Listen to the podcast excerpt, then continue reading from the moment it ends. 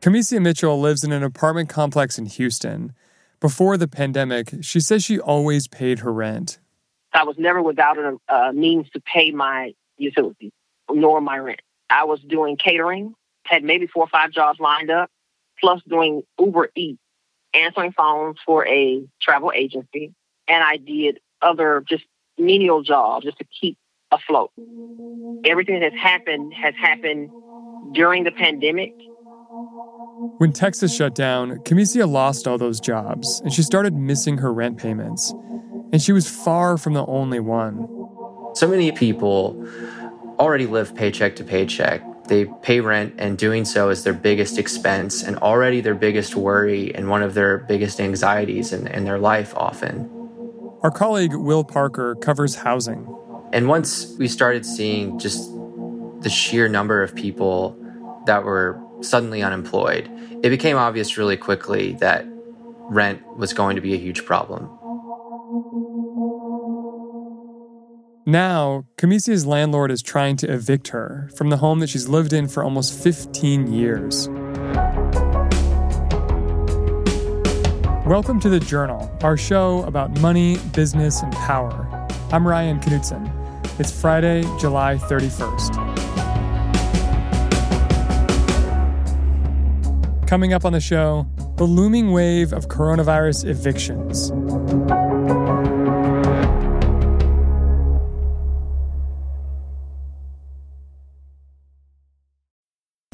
This episode is brought to you by Vonage. With Vonage Video API, your developers can easily create custom video experiences tailored to your business. Enhance every conversation with live video, whether it's delivering faster tech support improving customer service, or enabling interactive meetings and events. Unlock the true video potential of your business. Discover how at Vonage.com.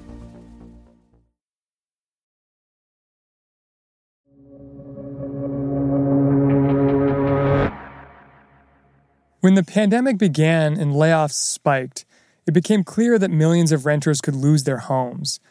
So Congress stepped in to stop it in March, it passed a federal eviction moratorium which prevented certain landlords from evicting their tenants. So, apartment buildings that have mortgages guaranteed by federally backed financing, so Fannie Mae or Freddie Mac, there were rules in the CARES Act that said that those landlords could not evict tenants while this crisis was going on. How much of the rental market did that cover? So, it covers a lot, but it covers a minority. There's an estimate from the Urban Institute that said that that would probably cover about 12 million apartments, or somewhere between a quarter and a third of the overall American rental market. But if you don't live in one of those buildings with a federally backed mortgage, you might still get protection. After the pandemic began, many local governments also passed their own moratoria. So you saw cities, states, court districts all over the country in state different types of eviction moratoria or delays in filing or in executing evictions. So, what that means in, in most cases is there can be no evictions going through the court system for however long that period is set for. So, in some places, that meant not even any eviction filings. You couldn't even get the process started at all. In other places, it, it just meant that there would be no hearings on evictions for the time being. And did the eviction moratoria work? They absolutely prevented people from being evicted, at least for the time being. They didn't, you know, resolve problems with unpaid rent. They didn't absolve people of their rent debt. But they put a freeze on what might ordinarily have happened. And what usually happens in most places is tenants fall behind on rent for one or two months, perhaps longer. And at a certain point, the landlord moves to have them out of that apartment. So that ordinary process was put on hold. On hold temporarily. The moratoria had end dates, and they differed from place to place. As the pandemic dragged on, some cities extended their moratoria, like Los Angeles and Washington, D.C. But one city that didn't extend it was Houston. The Texas state court system had a moratorium that expired in May. And some Texas cities put in their own restrictions to sort of extend some of those protections. You saw Dallas and, and Austin come up with some short term measures, but Houston did not. And that's made the city a test case for what could happen as more of these moratoria expire across the country. Houston is, of course, one of the largest cities in the country. And of the really large cities, it's one of a few that doesn't have a local moratorium right now. It's just been a really sudden jump in people dealing with eviction, many of whom are dealing with this problem for the first time in their entire lives.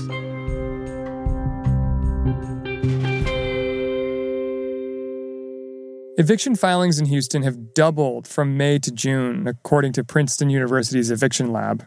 And there's one area in Houston that's seen more eviction filings than other parts of town Southwest Houston, which has a predominantly black and Hispanic population, and it has the highest renter population in the city. One of those renters is Camicia Mitchell. After she was served an eviction notice, she went to court for her hearing. I got to court no more than I don't even think it was seven minutes late. I don't even think it was seven minutes late.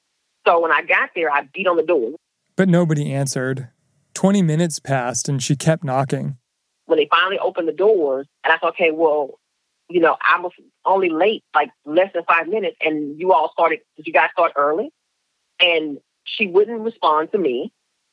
And I said, okay, so what am I supposed to do now? She goes, well, we've already made a judgment on your case. And she just walked out. The landlord won the case against Camicia. They officially had the right to evict her. Camicia is appealing the decision, but Will says that's a tough legal case to win in Texas. It's very, very difficult to argue on behalf of a tenant in an eviction case who hasn't paid rent. And that's because under Texas law, there really is no defense for unpaid rent. It's not a defense to say, I can't pay my rent. A few months of missed rent and a few minutes late to a court hearing, that can be all it takes for a renter to lose their home. This thin margin for error is in contrast to people who own their homes, many of whom have been granted more time to get back on their feet.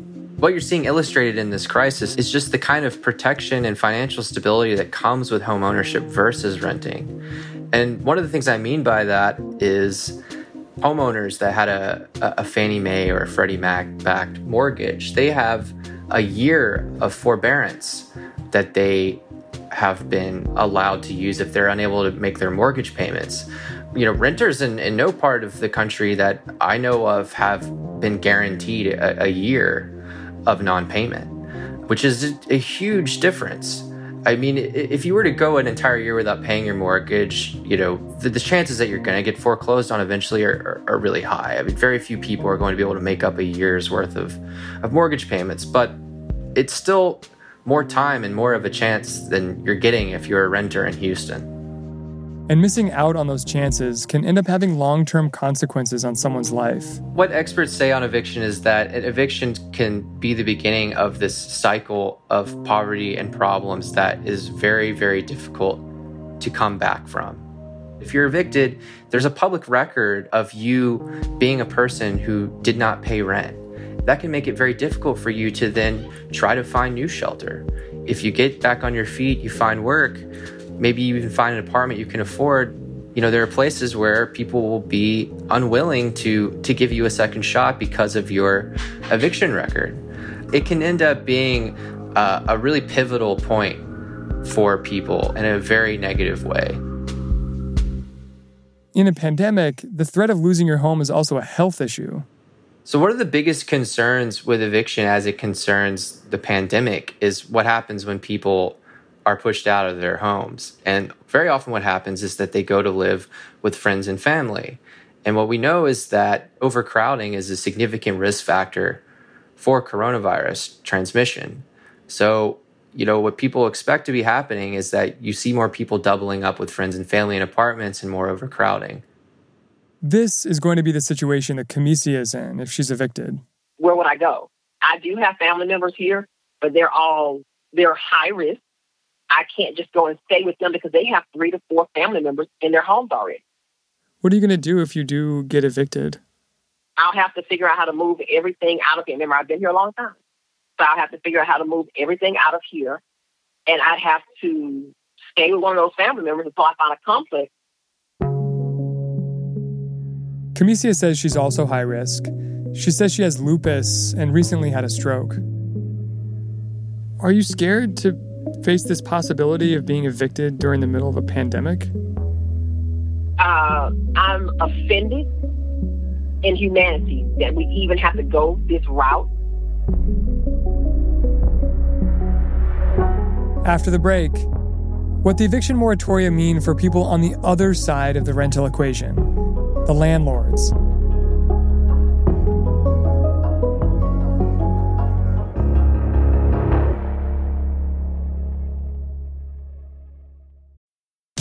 This episode is brought to you by Vonage. With Vonage Video API, your developers can easily create custom video experiences tailored to your business. Enhance every conversation with live video, whether it's delivering faster tech support, improving customer service, or enabling interactive meetings and events. Unlock the true video potential of your business. Discover how at Vonage.com. This episode is brought to you by Vonage. With Vonage Video API, your developers can easily create custom video experiences tailored to your business. Enhance every conversation with live video, whether it's delivering faster tech support, improving customer service, or enabling interactive meetings and events. Unlock the true video potential of your business. Discover how at Vonage.com.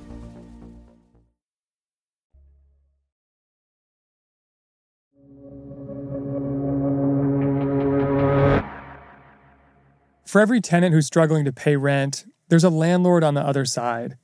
And whether those landlords decide to evict tenants who don't pay or let them stay will have a big impact. It's an issue that many landlords have been thinking about for months. Well, can you just start out by introducing yourself? Sure. Uh, my name is John Boriak. I'm the president of Veritas Equity Management, and we own and operate multifamily housing in Houston. John and a group of investors own around 1,200 homes in Houston, which he estimates about 4,000 people live in. We should note that Camicia is not one of his tenants. So we have what's commonly referred to as like workforce housing. Most of our renters are, you know, your blue collar jobs down in Houston. You have lots of uh, retail, restaurant industry, some oil field, construction jobs, things like that. Retail, construction, oil work, these are some of the hardest hit industries right now. But even if some of John's renters weren't able to pay rent, at first, eviction wasn't an option because of Texas's eviction moratorium. So, what did, what did you think when the eviction moratoriums came about? I understood the uh, motivation behind them. I was disappointed in our government's inability to really see the true problem. Evictions are often seen as the problem in and of themselves. But we have to remember evictions are not the problem. Inability to pay rent is the problem. Evictions are the symptom. And so when you have solutions that focus only on symptoms and not on the root problems, those root problems continue to fester and grow. Evictions are a problem in and of themselves, though, in a pandemic where when people don't necessarily have a place to go, and if they do have a place to go, it might lead to overcrowding, which then can lead to more spread of the virus. Right. And I can understand it as a like really short-term solution, month, two months when you have to get through that. But keeping people in homes where they're not paying for those homes is just kicking the can down the road and in my opinion building a bigger problem for yourself down the line. Why not forgive their rent for a few months? Yeah, so that sounds great, but you know, we don't have that flexibility and then also have the ability to meet our obligations to pay our mortgage, the utility bills to keep the lights on, to keep the water running. I mean, we're not getting any flexibility from that end. John says that at his largest complex, if 25% of the tenants didn't pay rent for three months, he'd deplete his rainy day fund and could no longer afford the mortgage. Rent is not an isolated thing, it's part of a greater system that when that piece stops, you, then you don't have utility payments, mortgage payments, property taxes don't get paid, staff, you know, loses their jobs and there's nobody to maintain the properties, etc. And that's why John started the eviction process for tenants in 11 apartments after the local moratorium expired. He says it was a last resort after the tenants couldn't work out a payment plan. The last thing we want is an eviction. That's the nuclear option for us. And so anything we can do to prevent from having to get there, uh, we're gonna we're gonna try to make that happen. Why is why is that the nuclear option? Why why don't you want that? Sure. So there's kind of a I want to call it a humanitarian side to that, you know, like a uh, just what's right side, and then there's still a financial kind of cold logic side also. You know, an eviction costs a landlord anywhere from I mean, it's really hard to pin the number down, but I'm going to call it three to ten thousand dollars. You have the court costs associated with it, and then you know the potential clean out costs, and then you got to go in and get it ready for the next person. But then there's also the side of man, we hate having to force a resident, a renter out of their home. That's, you know, we don't undervalue the impact that can have on uh, their family. But as much as John says he hates evictions, he also thinks there's a limit to a landlord's responsibility to their tenants. You know, nobody's asking the grocery stores to sell groceries to customers and allow them to pay with an IOU and hope they'll pay, you know, come back at a later date.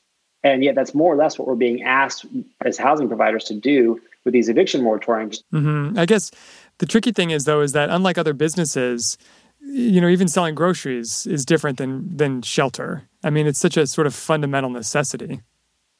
Well, so it's food, you know, and it's like food, shelter, water. Those are the three essentials, but it's still you can't be done for free. You know, housing can sometimes be seen as this like right that people are entitled to, but it's it's a business just like every other business. And as more moratoria expire around the country, our colleague Will expects more landlords will take the route that John has. I mean, once landlords are allowed to evict, they they will, and we're seeing that in Houston. That as that has become a solution that landlords can can choose, they're choosing to do it. That's absolutely what will start to happen in other places where it becomes an option.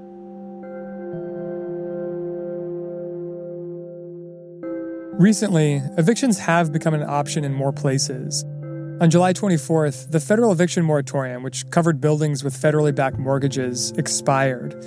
Congress has discussed extending it and the federal unemployment benefit, which will help people pay their rent. But if nothing changes, 11 million Americans could be served with eviction papers in the coming months, according to one analysis. As for Camicia, she's still waiting to hear the decision on her appeal but she's already thinking about what it'll be like to leave her home. If, if you do have to leave, what is it going to feel like to leave this place that you've lived in for so long? Well, it'll be humiliation. Humiliation is a natural human response. So it, it will be humiliation, but then I have to get over it and just do whatever needs to be done. Is there anything that you'd like to say or anything that you'd like people to know about the situation that you're in? The main thing it can happen to a person who made comfortable money, having three different opportunities to work in three different fields. It's humiliating and it's degrading for a lot of people. It can happen to anybody.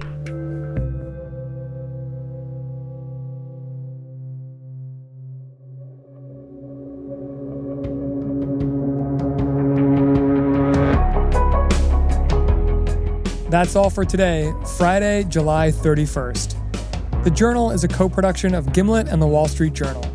Your hosts are Kate Linebaugh and me, Ryan Knutson. The show's made by Gerard Cole, Pia Gadkari, Annie Minoff, Afeef Nessouli, Ricky Novetsky, Sarah Platt, Willa Rubin, Annie Rose Strasser, and Rob Szypko.